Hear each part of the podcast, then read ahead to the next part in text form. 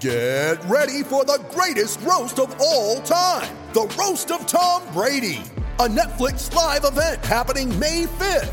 Hosted by Kevin Hart, the seven time world champion gets his cleats held to the fire by famous friends and frenemies on an unforgettable night where everything is fair game. Tune in on May 5th at 5 p.m. Pacific time for the Roast of Tom Brady, live only on Netflix. You ready? Showtime. On May 3rd, summer starts with The Fall Guy. Let's do it later. Let's drink a spicy margarita. Make some bad decisions. Yes. Audiences are falling in love with the most entertaining film of the year. Fall guy. Fall guy. Fall guy. That's what the poster said. See Ryan Gosling and Emily Blunt in the movie critics say exists to make you happy. Trying to make it out? Nope. Because I don't either. It's not what I'm into right now. What are you into? Talking. Yeah. The Fall Guy. Only in theaters May 3rd. Rated PG-13. It's a great football team with a lot of moral fiber and a lot of character, and they showed it. Shout, a Buffalo football podcast, hosted by Matt Perino and Ryan Talbot. No place else you'd rather be than right here, right now. When it's too tough for them, it's just right. Presented by Syracuse.com and NYUp.com. The Bills make me wanna.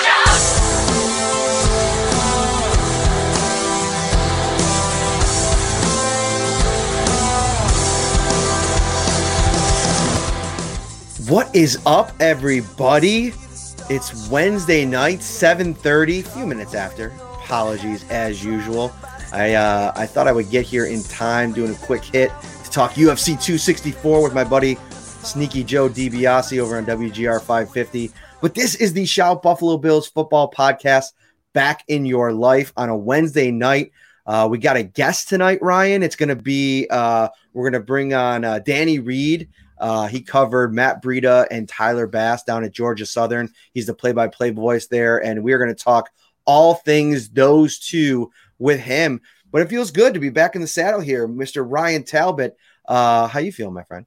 Hey, I'm feeling great. It is good to be back last week on vacation, so uh, missed doing this with you. So happy to be back in the saddle.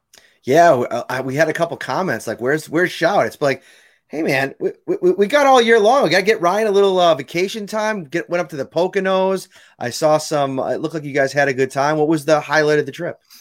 I'm a Harry Potter nerd, so we found this uh, Harry Potter coffee shop about 30 minutes away, and we made sure to go there on our last full day there. But it was my wife's entire side of the family, so about 18 of us crammed in this Airbnb. It made for an interesting trip, nonetheless. That is very awesome. It's good to get away. We got a couple uh, uh, trips here lined up over the next month. I'm excited about it. As always, back in the fold this season, Tops Friendly Markets, your neighborhood store with more. Uh, back sponsoring the Shout podcast. Uh, Tops Fresh Burger Bar with over 30 varieties of beef, turkey, chicken, plant based, and gourmet blend burgers ready to grill. Tops Fresh Burger Bar has you smiling all summer long. I grilled up some uh, Italian sausages the other day. They were delicious. Minio and Sapio every time. Hopefully, we can get you guys up to the uh, Casa this summer. I know Owen. He's he's been talking. He's been putting some words. Another trip out to the to the Perino house, uh, and we'll cook some uh, we'll cook some stuff from Tops. Yeah, that sounds great. Yeah, uh, my son Owen said the number one thing he wanted to do this summer was visit the Perinos. So we'll definitely put that on our to do list and get that checked off at some point. Well, I, I seem to remember the last time you were here, my son putting on his Harry Potter glasses and them playing around with some wands. So, uh, yeah, more of that on the way. All right, first topic tonight. The NFL, uh, very slow time of the year, obviously, not a lot of news um, as we are kind of in that dead time between the end of mini camp and the start of training camp. The NFL actually uh, sparked some conversation this past week with a little meme, a little graphic that they put out and it basically said choose your AFC East All Star offense, and they gave you an option of four quarterbacks, four running backs, four wide receivers, and four tight ends, and you had to mix and match, match and make your um, your team. Now, it doesn't say it on the graphic, but on on the post itself, it says pick one player from each AFC East squad. So you can, you know, you could have gone at it two ways. You could either pick two players or or four players uh, not based on team, or pick four players, uh, one from each squad. And you know, Ryan, it, it got it got people very curious and, and talkative on social media this la- last week. And I, I thought maybe the the funnest one was around the tight end spot. We'll talk about that in a little bit. But I wanted to get into it a little bit, and I'm going to bring up the graphic in a second, just about like the toughest decisions as you're kind of going through this list when you're trying to figure it out. Because I feel like right off the bat, you look at the quarterbacks: Josh Allen, Tua Tagovailoa, uh, Zach Wilson, and Cam Newton. That's a pretty easy one with Josh Allen, and then maybe Stefon Diggs at wide receiver. What would you say is was the toughest one for you, maybe between two guys? Well, the, the toughest one for me was when I had to follow the rules and you had to pick one from each team because originally you're right. It, it's Josh Allen, Stefon Diggs, no thought process needed there. Uh, so if I'm following the rules, I'm taking Josh Allen over Stefon Diggs for the Bills player. And then you have to look at wide receiver. And, and the toughest call actually came down to who do I take out of those choices that, there? And I ended up going with Corey Davis mostly because of who is not listed. I did not like the Dolphins selection being Jaylen Waddle. I think DeVante Parker is a, a, very talented wide receiver. I would have put him in that spot. Uh, you could make a case for Will Fuller as well. So, and even at that tight end spot, they, they went with Hunter Henry, who's very talented. Don't get me wrong, but no Jonnu Smith there. Um, so you know, wide receiver was my toughest call if I was following the rules, and I would actually go with DeVante Parker if he had been included in the graphic. That's that. It's very interesting, and I, first of all, I, I think things like this are are super fun, and I think to your point, DeVante Parker not being there is interesting, and I think this goes back to the draft a little bit on Waddle. Like I, when they took him and and it, there seemed to be a pocket of, of folks that thought this was going to be an instant connection. He is going to walk in day one. Tua, uh, Jaylen Waddle played together at Alabama. It's going to be fireworks from the start. I really think there are super high expectations on Jaylen Waddle, and I think this is an indication uh, that of of those expectations. Now it's tough. I I, I know Nelson Agholor uh, was was posted there as the top receiver option from the Patriots. And if you look across that skill position spot, even Hunter Henry, I mean, for me, it was a little bit uh, lackluster, you know, looking at the Patriots options. And I think that's one of the reasons why it's so tough to pick the Patriots to be that number two, maybe top team in the AFC East, top foil for the Bills. But I, I I'm going to go to Devin Singletary and Myles Gaskin for me as the toughest call. I think that for me, it would be Singletary. I know a lot of people like uh, Myles Gaskin. I actually had him on my fantasy team, but I um I like what Devin Singletary offers from a versatility perspective. And I also think you look at something like this, how does a player fit in with what you want to do? And maybe, you know, from that perspective, maybe you would want to go with Gaskin, who I think is a little bit more sure-handed. But I don't know. Like I, I'm I'm pretty bullish on these guys still. Singletary and Knox, and we're going to talk about him in a minute.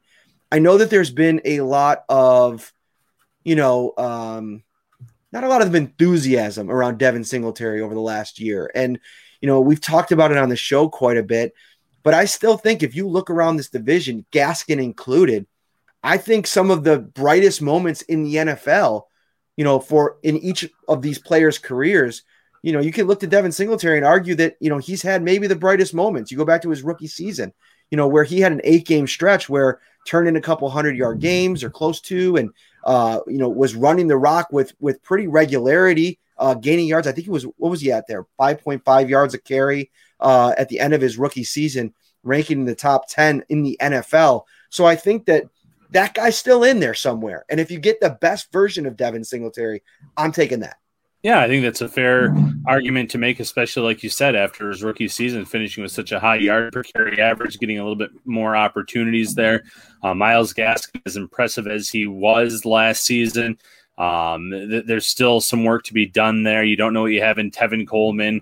Uh, you don't trust Patriots with their running backs because they'll go with one guy one week and then they switch it up every other week, it feels like. So, definitely interesting argument to be had at the running back position but also shines a light that uh, also on maybe how that running back position uh, pales to a lot of other divisions in the NFL in terms of the talent that the AFC East has compared to some of these other divisions out there, where there's some really loaded uh, divisions in terms of the running back position. So let me get into. I put out a tweet uh, when I saw this meme, and I think people misconstrued it a little bit. So I, I basically said I, I, I prefaced it and I said hot take alert. I think that Dawson Knox, I would not be surprised if Dawson Knox ends up turning in the best statistical season of the four uh, tight ends listed on this graphic. And that that's Mike Gesicki from Miami, Hunter Henry from New England, and Chris Herndon from the New York Jets. And I think without maybe reading that or thinking about it, a lot of people reacted to it saying that I would take Dawson Knox over those other three players. And at this point, I think I I think I'd probably take Gesicki and Hunter Henry over Dawson Knox. I think that there'd be a fun conversation uh, in terms of Herndon and Knox based on what they've already done in the league. I'm more talking about projection. And when you're talking about projection in an ele- in, in, in a game where it, it comes down to 11 players on the field at one time executing together, I like Dawson Knox's chances in this Bills offense better than any of those other players in any of those other AFC East offenses. You go back and look at Mike Gesicki last year. Listen, he had he had a good season. Uh, you know, by all accounts. I mean, he was really ripping it up with Ryan Fitzpatrick. Had one really good game with Tua where he caught two touchdown passes, but the production dropped off a little bit as Tua was trying to figure things out. So I think that there's the potential not only for the production to drop off a little bit because of Tua, but also the other added weapons in that offense. You got DeVante Parker coming back. You're adding Will Fuller, an established, you know, receiver who was getting number one type of targets in uh, Houston last season, and the rookie Jaylen Waddle, who I think you can make an argument going into this thing, he can lead the team in targets based off expectations for him. Then you go down to New England, and it's anybody's guess how that offense is going to look. You got Jonnu Smith and Hunter Henry, both of whom are probably going to eat into the other's target share, and they're going to be a run first offense. You know, if, if Cam Newton's starting this this season, they're going to re- rely on Damien Harris, James White, who's back in the mix. So I'm not willing to say that either one of those two players, even though Jonnu Smith and Hunter Henry are good players, that they're going to rip it up up on the stat sheet. And then the New York Jets and Zach Wilson, you know, a big fat question mark. Yeah, I think you really pointed out a lot of, of the things that I was going to mention. But look at those three quarterbacks that you're talking about. Zach Wilson, rookie, as talented as he may end up being, you, they're probably going to re- try to lean on the run, be a pretty balanced team in, in 2021, which takes away from the pass catching positions. And, and, when you look at the tight end as well, Chris Herndon's kind of fallen off a cliff. There was a time where a lot of people thought he was going to be an X factor for Sam Darnold, and it just never came to be as is. You did add some talented pass catchers there, but I think they're be more of a balanced offense. The Patriots, who knows what's going to happen there? Cam Newton really struggled throwing the ball as the year went on. Uh, you mentioned the fact that there's two talented tight ends there that are going to carve into each other's production. And the same thing in Miami. You know, Tua had his ups and downs as a rookie. I think Miami's going to want to protect him a little bit. You're going to want to balance it out, add some running factors. And then, like you said, they have quite a wide receiver arsenal themselves. So, who's going to get the production? Who's going to get the workload? Well, I can't sit here and say it's going to be Dawson Knox above those other tight ends because the Bills also have a loaded uh, wide receiver room. But of all those offenses, who's going to throw the ball the most? The Buffalo Bills, based on what we've seen. So, in that light, I see where you're coming from with this Dawson Knox take. Here's another little little tidbit for you in their last 12 games, and obviously for Dawson Knox, that counts three playoff games last year. Mike Gesicki and Dawson Knox, same number of touchdowns. Just throwing that out there. Just a little tidbit there. I, I get it. Mike Gesicki is a better player at this stage. But I've also liked a lot of what we've learned about Dawson Knox over this offseason. We've I've gotten a chance to spend a lot of time talking to him and, and kind of diving into his approach this offseason. And you know, in projecting and talking about what's you know your expectations are, a lot of that's baked into those kinds of takes because you know for for a lot of players, you know, I go back to you know Kelvin Benjamin is a guy that you know fans were frustrated with, and while I always appreciated his willingness to talk, I always question if you know if he was maybe doing everything that he can to become a better football player. You know what question you don't have to ask when you're talking about Dawson Knox? If he's doing everything he can to become a better football player. I can tell you right now, point blank, no bones about it. He is doing that. I'm so excited to see what the results of this tight end university are when we get a chance to catch back up with Dawson Knox. He obviously spent the offseason doing all the hand-eye coordination stuff that has been. Uh, I, I wrote a story up on that, and just his you know more development with, with Josh Allen. I think that you know he could find himself with a larger role in this offense if he could stay healthy and on the field. I think in in short spurts when he was given chances last year, he did make a few plays. So we will see. I don't think it's as crazy as a take as a lot of people might have might have thought once you start to think about it, but we'll see uh, as we move forward.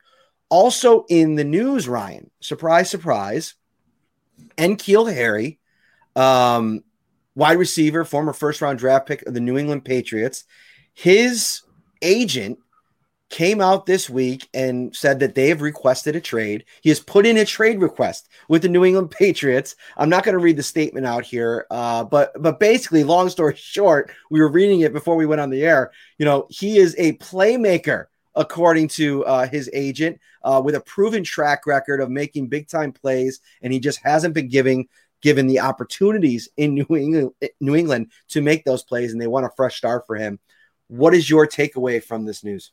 Well, I, I have two takeaways. One, in college, Harry was the focal point of that passing offense. And when you're the focal point and you build an offense around a specific player, things look a lot different. The, the, New England Patriots are not going to build their offense around N'Keal Harry. No NFL team is going to build their offense around N'Keal Harry. He has trouble creating separation. He's good at the point of attack. There's some things that he can do, but he is very limited in terms of his NFL skill set. Some things just don't transfer over to the NFL game. And number two, I feel like it's one of those you can't fire me, I quit scenarios. And, and, and in football terms, hey, this guy might get cut. Oh, no, I'm not going to get cut. I'm demanding a trade. I'm going to come out first and say, I want to be traded. So that way, if they do release me because there's no takers, I say face because it was me who wanted to get away from them. I don't know. That's my kind of thoughts on that matter. No, I, I think that there's a lot of excuse making in this scenario. You know, I think that it hasn't worked out. I think part of me for feels bad for Harry in the sense that they drafted him. He comes in year one. He was banged up a little bit. It was that last year of Tom Brady, and it was kind of a mess. And then they transitioned to Cam Newton, and there was some Jarrett Stidham thrown in there, and there was the shoulder issues, and there was the inconsistency. So there, it has been, you know, um, problematic in terms of you know what's been around him. But at the end of the day, you, you have to produce somehow. And and maybe a fresh start makes sense for both of these sides. I don't know how much the Patriots are going to be able to get in a trade for N'Keal Harry, but the fact that, you know, going into the season, no matter where you kind of had N'Keal Harry ranked on their depth chart or what your expectations were for production, that's a piece of this offense that, you know, that's a hole that's going to have to be filled. And I say that because you look around the rest of that receiver room and it's not uh, flush with talent. I mean, we're not sitting here talking about Pro Bowl caliber wide receivers. They're they're filling in with a lot of different role players. I think that they might have grander expectations for Nelson Agholor than a lot of other people do. I think he's a good player. He has high upside, but in the right situation. You look at last season, you know, De- De- Derek Carr was flinging the ball down the field to Nelson Agholor. They were making big time plays down the field. I'm still giving, holding out hope. I don't even, I'm, I don't hope, I don't care, but I, am still saying that there's an opportunity for Cam Newton to find some type of um, reclamation, if you can, to get back on track. I don't know where the arm strength is, but even if it gets back to a passable level, I don't think he's going to be attacking and, and threatening downfield where Nelson Agholor did a lot of his damage last year. So just the way that that offense is constructed, I don't see how they're going to be effective in a division with three defenses, two established ones, and the Dolphins and the Bills, who are really, really good. And for the Dolphins, probably going to be better. And I expect the Bills to be better than they were last year. And then a New York Jets team whose front seven looks more than formidable. Yeah, the Jets are probably one of the most improved teams in this league. Now, mind you, they were far behind the other teams in the AFCs and a lot of teams in the NFL just based solely on their final record last year. So you, you expect teams like that to improve. Uh, it, it is going to be interesting. And, your Cam Newton argument, spot on when it comes to a guy like Nelson Agholor and that wide receiver room in general. Agholor's never had problems creating separation downfield. Uh, in Philadelphia, it was just the, kind of the hands and, and catching the ball, reeling it in. Last year, he had a really nice year with the Raiders, which led to a payday this this upcoming season or this season with the Patriots. So he's kind of bounced back, but does he fit with that quarterback? That's the million dollar question. Uh, and unless Cam Newton really turns things around, I don't see those two being a some kind of dynamic duo. Now, maybe Mac Jones utilizes him better. Who knows? But time will tell there in terms of when the Patriots are ready to make that transition. Indeed, we're going to um, talk about one more thing before we bring on our guest. Uh, but before we do, hey man, we, we, gotta we gotta pay the bills here. Let's get into another uh, Tops uh, read. Tops loves local. Tops is proud to partner with over 200 local growers to supply Tops with their freshest homegrown fruits and vegetables. Purdue's pick this morning can be on your table tonight. Check it out. All right, Ryan, you put up a story the other day. Uh, another story on Zach Ertz. Another story on an insider predicting Zach Ertz to the Buffalo Bills. And I got to say, as soon as I saw it come across my timeline, it, it came with a very big eye roll. Not that you wrote it, because I thought that it was, it had to be discussed. It had to be put out there. I mean, this is a guy that's in the Philadelphia Eagles ecosystem who's putting out that he's hearing. Although, if you go back and read the story, the, the quote itself was all over the place. It makes you think, what is this guy even talking about? He basically said, I have no inside information, but hey, a, a deal between the Bills and the Eagles for Zach Ertz is imminent. It's close. How tired are you of this whole storyline? At this point, do you just hope that it goes away forever? Uh, yes and no. Uh, the next time I'll, I'll, write about Zach Ertz is if the trade actually happens. No more rumors, no more stories. I, am kind of done with it. I was telling you earlier, I'm done with that. Uh, there's just certain storylines that have been played out now at this point in time. And yeah, the voice of the Eagles said he said it was close, it was imminent, and he did end up saying that that the video that was shared on YouTube was shared last week, but it had been uh, taped a, a few weeks prior to that. But at the same time when someone out comes out there and says that it's interesting and you're right his quote was all over the place it turns out maybe he was just reading articles that said the bills were were close but you, you know listen I, I, feel like if the bills really wanted zach ertz it, a deal would have been done by now um, if the Eagles really wanted to get rid of Zach Ertz in that contract, they would have unloaded it via trade or release by now. The latest thing about Ertz is he's going to reportedly show up for training camp uh, with the Eagles. So we'll see if that's the case. We'll see if that takes place. And if that does happen, maybe he doesn't go anywhere in 2021 or, or maybe he's just being a good soldier until they do trade him because of the cap space scenario. But the, the Bills have cap space. They might just be sitting on that one while they work on a Josh Allen uh, extension or two maybe they wait and see how things develop in training camp and and maybe then they say okay we need to bring in another cornerback for competition. We need position x y or z and that's what they can use their cap space towards. So you know i, I know when the bills freed up that money it looked like oh maybe this trade's going to take place now.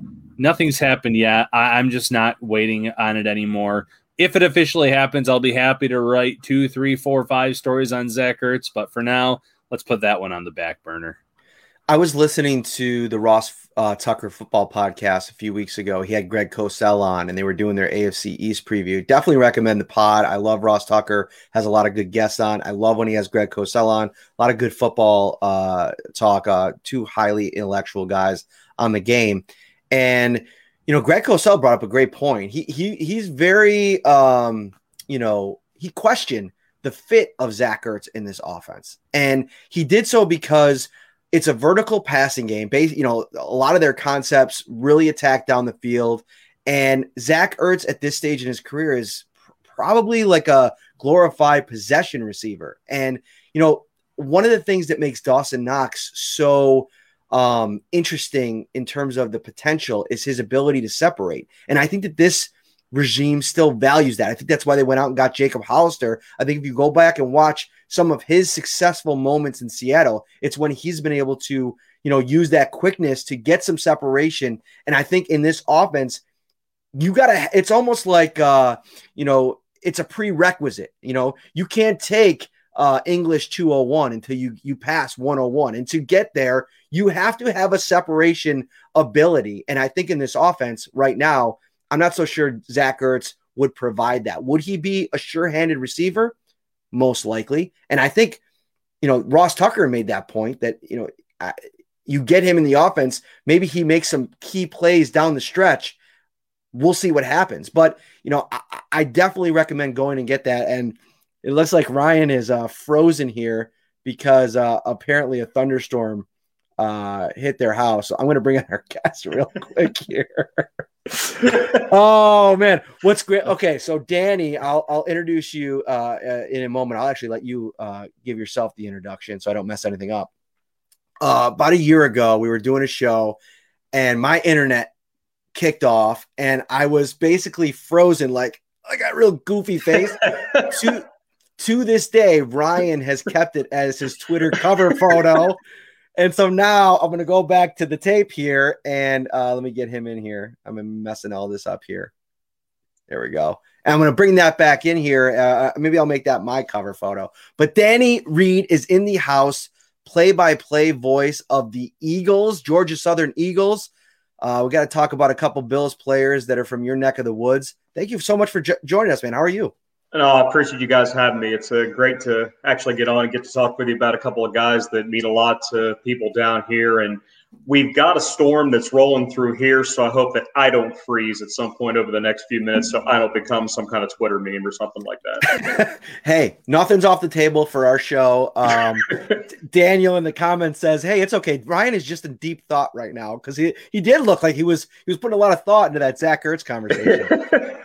So you cover uh, your play-by-play voice for uh, Georgia Southern. Obviously, Tyler Bass. Uh, now going into his second year with the Bills was really an unbelievable story last year, and he had himself yeah. a really tough competition in camp last year. And I think actually we might be able to get uh, Mr. Talbot back in here. Let me see. Um, if he wants to, it's up to him. I know, right? Let me see if I can get him back in here. Are, are, are you okay, buddy? Wicked thunderstorm knocked out our internet. it's always something. Hey, you're hanging in there, man. What I was telling the story of the of when it froze on me Oh, and yeah. you made it your cover photo. Now I got some material for you. All right, so Danny, uh, Tyler awesome. Bass comes into camp last year, and he's got to take out Stephen Hauschka, not only the veteran who's made big kicks in this league, big kicks in the playoffs and the Super Bowl, but a guy that was revered in the locker room. And it was, you know, going in. I remember doing these podcasts like during this time of the year, and most people were projecting him to lose that competition. Um, Yeah. I think I I even did at one point, uh, to be honest with you. But once we got to training camp, you saw very early on he was there was no fear, there was no um, being overwhelmed in the moment. I did a, a really cool story where I got to talk to his college kicking coach. I think that's where we first maybe connected, um, which was a really awesome story about you know teaching how he taught him and how you know he kind of separates himself from all the kickers that he's covered over the year. Who is Tyler Bass to you?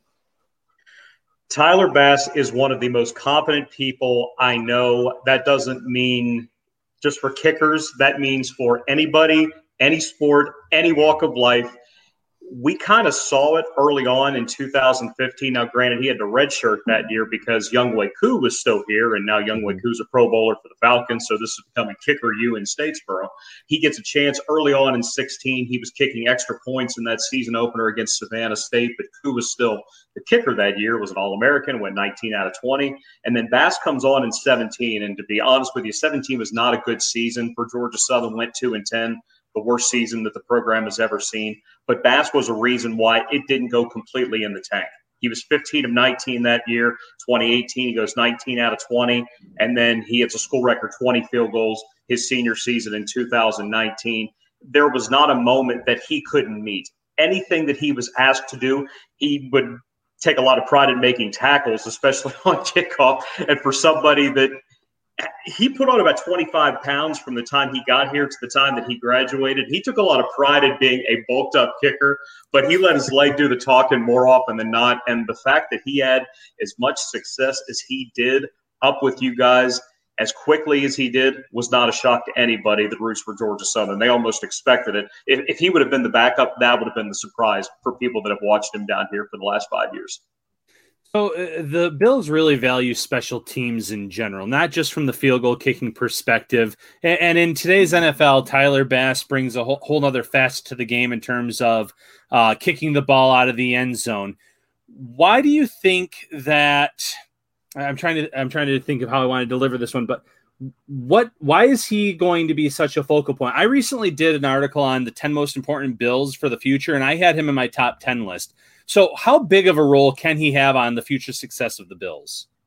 Well, to go back about his ability to knock the ball out of the end zone on kickoffs, he led the country in touchback percentage here three years ago. He was top 10 two other years. So, from the standpoint of Georgia Southern special teams being so good, he was such a big reason. Why? Not because whenever he was on the field, he could score, but he also made sure that the other team's kickoff return unit was basically a moot point. But the fact that whenever he is on the field, I'll go back to something I just said, when he's on the field, there is a chance to score, whether it's an extra point or whether it's a field goal. We know that he can kick them from 30 just like he can from 55. Saw that in the playoffs. So proud of him to see the kind of impact that he did and then to get all the way to the AFC championship in just his first season. But for somebody like that, and you can't say that about anybody else on the field. Now, you can say from an athleticism standpoint that guys that'll touch the ball on offense, oh, he can score anytime he touches the ball. No, literally every time Bass is on the field, he's either keeping you from doing your thing offensively or he's trying to score points. So that's how his importance cannot be understated. And as good as he was last year, I hope that he gets a chance to play in the Pro Bowl this year. I hope he gets a chance to go to the Super Bowl. I, I think that the the beginning for him is just the, just scratching the surface. I, I, I have a question about uh, a message you sent me, but before I do, last thing on Tyler specifically, you know, he kind of walks around with the the one eye black, and some of his teammates have talked about the obvious swagger that everybody gets off of Tyler. Can you kind of shine a light on that a little bit? Maybe any stories about you know where that swagger comes from, or any examples of it down uh, at Georgia Southern? Because you know, obviously we talked about him being a confident guy, but you know he he walks a certain way and he's got some swag. Yeah. It, it's just who he is. If he happens to miss a kick, which doesn't happen very often, he's fine. He'll still go back out knock a 50 yarder. He'll still come back and flex. And he started a thing down here. He would rock, paper, scissors with his holder and with his snapper. And those three had a really special relationship. The three years they had a chance to work together. But it, it's not him being this, oh, look at me. That's just who the guy is. When he's on the field, he's going to do his job. If he has to make a tackle, he's going to do that. He made quite a few tackles during the four years that he was an active part of this team. But it's not something where he's trying to make it about him. It's just that he's so good at what he does, it just becomes that way, if that makes any sense. Definitely, definitely. Um, you said uh, in one of our text exchanges, um, there's a lot of Bills fans now down in Georgia. Oh, yeah. uh, you know, with Tyler and now Matt Breida, who we'll talk about in a moment. You know, what what is that like? Because you know, obviously, uh, I went to a smaller school here, the University of Buffalo, and sure. you know, before I started covering the team, and from a fan perspective, wherever Khalil Mack went, I kind of became a de facto fan of. Um, you know, Raiders for a little while, and then obviously, you know, the Bears. Now I co- I cover the league, so it's a little bit different. But you know, for you guys down there, when you have when you place a guy in, in, a, in a in a team, I'm sure it's it's you, you kind of gravitate towards that. But what's it like, and what's been the impressions of Bills Mafia down in Georgia? Number one, I'm glad we never had to deal with Khalil Mack. Number two, I'm glad that we don't have to see Zach Wilson this year because we host BYU in November. So more than happy that you guys get to see him at least twice a year starting this year. But for the guys most recently that have had a chance to make the NFL, you're talking JJ Wilcox, Younghoe Koo, Antoine Williams with Breida, and now with Tyler. Wherever guys go, it's coast to coast people down here wear blue and white religiously, whether it's football season or not football season. Those are the true seasons once you get to this part of Georgia. But you'll see a lot of Bills jerseys going around town. You'll see Falcons jerseys anyway. But the fact that Younghoe Koo was a Pro Bowler just adds to it that much more. This is a smaller environment. Statesboro is a town about 45 minutes from Savannah. It's about to 25 to 30,000 people, depending on who's counting. But it's football crazy. It is an SEC style environment. It's just about a quarter of the size. You would go to LSU or Georgia or anywhere like that, you would feel the same kind of passion and enthusiasm. But because this place, in a span of 40 years, has six national championships, 11 conference titles, and all the guys that have gone to the event, Tracy Ham played here, ended up being the Canadian Hall of Fame. Fred Stokes was an offensive lineman here before getting drafted by Washington, moving to the defensive side and winning a Super Bowl when I was six years old. And yes, that was one of the last good memories I have of the now Washington football team. But wherever guys go after they spend time here, you are an Eagle for life, regardless of what the jersey says if you have a chance to play professionally. Now, you mentioned Matthew Breida here in your last uh, response, and obviously he's joining a running back room uh, where he brings a different skill set from the speed yeah. perspective. But in addition to what he brings on the field, what are the Bills getting from Matt Breida, the person in the locker room? extremely humble guy. His backstory is absolutely remarkable. He was adopted. His parents, um, both uh, disabled, but he actually grew up in Florida, so they had some difficulty trying to figure out what sports he was going to do growing up. And once he latched onto football, did some track and field, and of course, the speed is what separated him.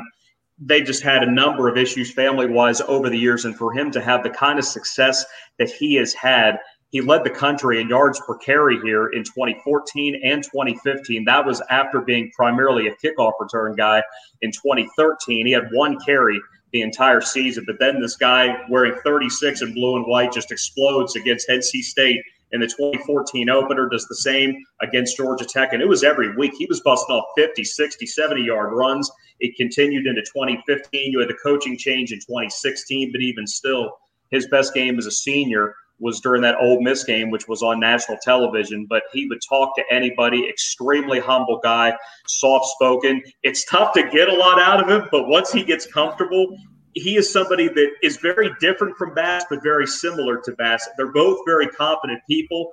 Bass is much more outward about it, but Breida knows that once he gets to the second level, there's not very few people that are going to catch up to him. And I think he had the run, what was it, either a year or two ago, where he was clocked at 22 or 23 miles per hour. A, a, human being on the football field should be able to go that fast. But that's just an instance of what hopefully you guys will get to see this year. Yeah, Breida, when he uh, did his introductory press conference, said that he had checked in with Tyler Bass just to get an idea of what it was like to play in Buffalo. And it's crazy to think about because, you know, obviously Ryan and I are from the area and for a long time, I mean, there was Sports Illustrated exposés about you know how hard it was to recruit players to come to Buffalo, and yeah. you know Matt Breida, you know, is one example. Emmanuel Sanders is also another example. A Super Bowl winner who has Super Bowl ambition still uh, chose Buffalo because of where he's landing, and I think in this offense, it provides veterans, especially guys that have produced in this league, have shown something in this league, an opportunity to replicate that or maybe even exceed that. So I guess my question about Breida is you look at what he did in San Francisco, and I, I, thought that, you know, obviously injuries played a role where, you know, I felt like he never got the momentum that might have carried him to a really unbelievable year. But what is his ceiling? What kind of things can he do, especially in a situation like this, similar to San Francisco, where he's going to be a part of that three headed monster with Singletary and Moss. And towards the end of his tenure in San Francisco, he had some ball security issues, especially during the playoffs. And I think that was the beginning of the end of his time there. You had the draft day trade to send him to Miami, which was, I'm sure, great for him getting back to his home state. It's about a four hour trip to get to Brooksville. And even though he didn't last very long there, he's in a situation now where he's going to need some heavier clothes. But he's also in a situation where he's going to be able to win right now. And part of that is with a loaded backfield, a talented backfield, somebody like Josh Allen, who just exploded last year, as good as the Buffalo defense was last year. You don't back in to the AFC championship game. And that has a way of getting people's attention. One thing I am excited to see about Breida, because that's something he didn't get a chance to do a lot here, is how they're going to use him as a receiver. You're mm-hmm. running a version of the option in Statesboro now, typically for Georgia Southern, it's the under center, flex bone, the variation of the wing T kind of deal. But adapting it to a shotgun style during his last two years in 14 and 15, things went a different direction in 16. It was kind of option, it was kind of pass. It, it depended on who the opponent was that week, but he was never really showcased out of the backfield as a receiver. So I'm interested to see how he'll be able to identify with that role and maybe even know more about himself than he may know now. He, we all know he can run, but if he could catch and then run, that's a quite a dimension when you can add what Singletary's already done. You know, Danny, you mentioned the trade to Miami, and for whatever reason, that just didn't work out in terms of opportunities. 59 carries all of last season. Is Matt the type of player that's going to have a chip on his shoulder in terms of I didn't get a chance to showcase what I could do uh, in Miami, and now I get to play them two times per year? That's something that I think that he's carried his entire life. He was not expected to do a whole lot growing up until people figured out that he could run, but even going in to his college days, under recruited. He always had the speed, but people wondered if he was going to be able to put on the good weight to handle the kind of contact that was going to be necessary if he was going to be a football player. 13 didn't get used that much as a freshman. It was tough to crack that offense. But then in 14, 15, you also got to remember Georgia Southern made the move up from 1AA FCS football to the FBS in 2014, going to the Sun Belt Conference, and they took it by storm. They went 8 0 first team to ever go up a level, go undefeated in conference play, went nine and three overall, and he averaged almost nine yards a carry that year. His very first experience against NC State, he busts a 61 yard touchdown run in the second quarter. They're up two scores against an NC State team that is thinking, who, who is Georgia Southern? What's going on? This is how that season began, and it never really stopped for him. He kept racking up yards. He ended up getting close to 4,000 yards in effect, which – was about three seasons worth of touching the football, but he's always been someone that is overlooked. Now, you could say, well, you're in the NFL. How can you be overlooked? Well, this is third team. So he's looking for to work somewhere. And if he can combine what he knows what he can do with the football, whether that's getting handoffs or that's out of the backfield, you got a chance to have something really special with him. This was really great to catch up with you, my man. Uh, some great stuff. Uh, our fans in the comments, uh, great content. Thank you so much for your time. Why don't you let everybody know where they can find you? Uh, maybe to keep track uh, uh, of Georgia Southern, just in case there might be another player on the way in the next couple years in the draft we'll keep sending them your way if you guys want them. You can follow me on Twitter at GS Eagles Voice, and our season starts on September 4th. Gardner Webb will be down here, hopefully with no masks, full stadiums, and as close mm. to normal as we can. I know you guys are going back to full capacity, just like most other pro teams. But I'm, I'm really hoping that one, we can find that normalcy that we had not too long ago, and two, we can have some more guys make it to the NFL. And always happy to visit with you guys. Hopefully, we can do it again. Sounds great. Danny, thank you so much. Enjoy the rest of your summer, and we'll check in sometime this season. You got it, guys. Thanks a lot. Take care. All right. That was great. Uh, yeah. Danny Reed uh, reached out to me right after Tyler Bass was drafted and uh, offered any insight or, or, or his time to, to talk about him. And I think this it's a cool, you know, uh, deal to check in with, you know, people that knew these guys – before they became Bills to kind of get into it a little bit. He might have thought that I didn't see it, but I saw our buddy Matt Harmon had a little comment here a little while ago. He wanted us to talk about Chris Sims' latest uh, comments, and we are going to get in that because you put up a story on that. But before we do, let me get this uh, last Tops read out of the way. Guys, follow Tops on Instagram and share your plate. Share photos of your favorite summer recipes and be sure to tag at Tops Markets, T O P S M A R K E T S. Your photos could be featured on their Instagram page. So you're looking to gain some followers? Get you know get get it shared over on the Tops page. I'm pretty sure I should. I'm so disappointed. We had a uh, we had a baseball uh, end of the year barbecue last night, and so all the kids came out. We we brought the charcoal grill out. We were grilling. We um I had some sausages from from Tops, and I should have taken a sweet picture of it, posted on Instagram, had my my photo featured. Missed uh missed opportunity. Um, but why don't you tell them a little bit about that article you posted? Chris Sims had some not too nice things to say about Greg Rousseau and Boogie Basham. Yeah, Football Morning in America has had a series of guest writers for the past few weeks while Peter King is on vacation. Uh, and this week, the guest writer spoke with Chris Sims about five players he thinks could uh, exceed expectations, and then five players who could be disappointments or busts. And of his five players in that disappointing list or disappointment bust list, he had Buffalo's first two picks, uh, Rousseau and Boogie Basham. And when it came to Greg Rousseau, his comments were pretty much when I watched the film, I did not see a top 30 player. Uh, a lot of the sacks were simply the product of the quarterback running into him or or plays or other players kind of led the quarterback to him.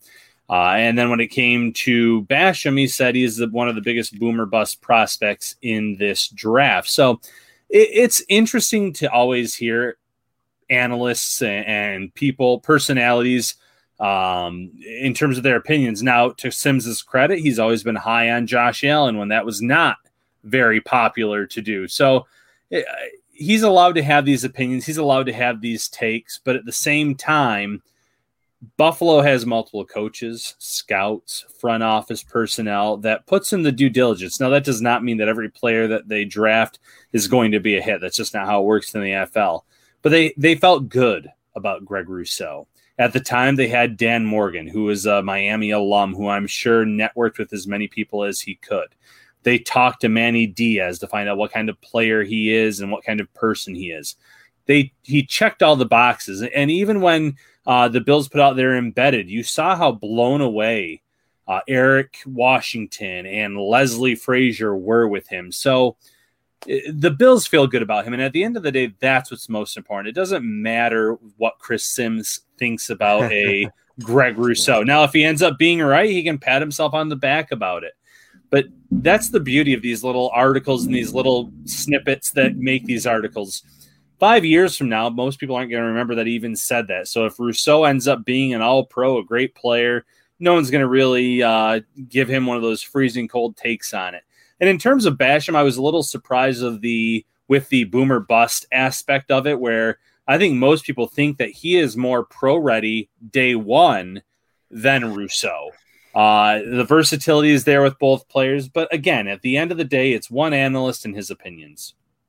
Yeah, and it's an analyst who played quarterback, and I like Chris Sims, but maybe if he if he was better at, at watching tape of defensive ends, he would have had a little bit more success as an NFL quarterback. I'm not sure. No, I just give him a hard time. But no, listen, here's the thing. It's an easy one, isn't it? Gregory Rousseau, like as a boomer or a, or a bus candidate. Like, you know, there was a lot of, you know, written about his sack production and a lot of that of the analysts were were trying to explain why it was more of a fluke than not. So if you if you watch his tape and you see the fact that you know maybe he uh, conveniently falls into a lot of sacks, it's easy to kind of put him in this category. But see, the benefit that Chris Sims doesn't have is he he's not around him. He's not in the building. He hasn't been out at practice.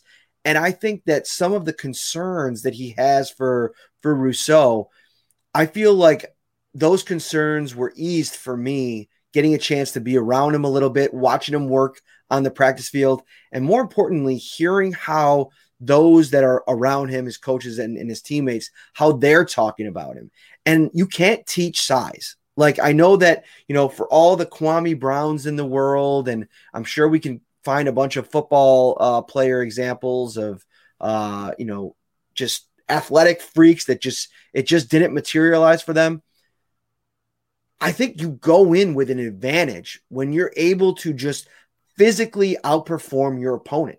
And I think that from an athletic standpoint, I've been impressed with Rousseau with his ability to flash athleticism on the edge, which I wasn't expecting. And so I'm going to give him the benefit of the doubt. And the cool thing about Rousseau is he's a value pick.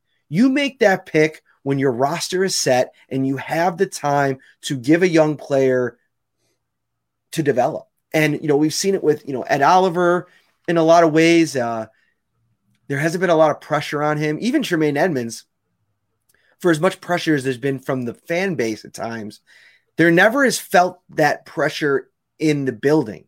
And I think that the Bills do a really good job of that is insulating these guys to the point where they feel like they can have the time to develop. A Harrison Phillips who misses a big chunk of his second season has the time to come back and have a bounce back year 3 before a big year 4 before and it's you know instead of maybe a team saying, "You know what, we don't have time to wait. We need a producer right now. You're gone next." You know what I mean? I think that's a lot of the Justin Zimmer camp that's out there is all right, we didn't see enough from Harrison Phillips last year. Justin Zimmer had a couple good games. He's in, Phillips out. Let's move on. The Bills aren't structured that way and they don't run their organization that way. No, not at all. And, and, you know, one more thing on Rousseau. Coaching matters, and Eric Washington has a track record of success with defensive linemen. Scheme fit matters. A lot of his production at Miami the, uh, in 2019, it did come from being kicked inside on certain plays. The Bills can use him on the inside of that defensive line on obvious pass rush situations. You have Hughes, Addison, Epenesa, some combination of that trio on your outside you have him next to Ed Oliver, and and he can have the similar type of success that he had at Miami from the inside, taking on some of those uh, interior offensive linemen and, and, possibly using that size and speed and athleticism to get to the quarterback in that role as well. Exactly. Spin uh, 0481, very popular in the YouTube chat. You still have to beat your guy to fall, quote unquote, into sacks. And that is very correct. I think that he's going to be hard to handle. And I think that's what you want. I think Boogie Basham and his motor is going to be hard to handle. How that materializes and the impact they have in year one, that remains to be seen. But that there's also been roster construction by Brandon Beane and company to make sure that there are veterans aplenty on the interior and exterior, so that if these some of these players need some more time, they'll have it. And I, I think they do a really good job of that. Final thoughts, Ryan Talbot. We're gonna get out of here shortly, uh, but uh, I want to give you the floor. If you have anything you have to get off your chest, Scott, before I give a final announcement. Yeah, sure. Final thoughts. You know, training camp just around the corner. Thank goodness. That's when we can get more looks at Greg Rousseau and we can get more looks at Boogie Bash and we can give you updates on how they're doing and how everyone else is doing. This is that that downtime right now, and it drives me crazy. I'm I'm just ready for training camp or ready for Bills news. I'm ready to cover this team. So it'll be here before we know it, Bills Mafia. Um, yeah, I, I, was looking at my the Miami Dolphins put out their their training camp schedule yesterday. I retweeted it, and I think some people were like, "Hey, what are you doing? Why are you retweeting the Dolphins?" Because I was just amazed. I got 12 open practice dates uh, down there in Miami, and I just thought, man, what a bummer for Bills fans. I mean, after all these years to have this team with this much talent and you're looking at maybe two, three open days of training camp, and it's such a bummer. And obviously, we've talked about the uh, the issues that we deal with from a media perspective and what we're able to report. Um, so that kind of stinks. But yeah, I just kind of bummed out about that. And I love seeing all you guys out there and you know, fans coming up to me, talking some bills, whether you know at St. John Fisher, obviously out at uh, you know, uh, the, the the spots around town and you know at the practice facility. But uh, if you do want to see me and talk some Bills, I'm going to be out and about tomorrow. I think I might even bring some of these shout shirts just in case somebody's out and wants to say hello. Uh, I'm going to be doing play by play for a basketball creator event, kind of off the wall. Uh, my cousin Mark Capola, he played uh, college basketball at Daemen High School, Williamsville South uh, Buffalo guy who was with the Dallas Mavericks for about a year, uh, coaching uh, there before coming back to Buffalo and starting this new company. It's called Buffalo Cold Rush, and basically it's to highlight talent in Buffalo, basketball talent. And he's he's put together a team of five Buffalo-based um, basketball players, high flyers. It's kind of like a, there's going to be some dunks, and they're going to go against the top five national basketball creators on TikTok over 5 million followers combined. And they're going to get together at St. Mary's in Lancaster. It's going to be a high flying show. I'm going to be on the call with Marcel Louis Jacques. So you get two for the price of one. Come out and meet some uh, Bills reporters. We'll talk some Bills with you in between uh, periods. I'll bring some shout shirts. I think it's 20 bucks at the door. I'm going to be doing play by play. It's going to be a fun time. I like getting back out into the community now that we can do it.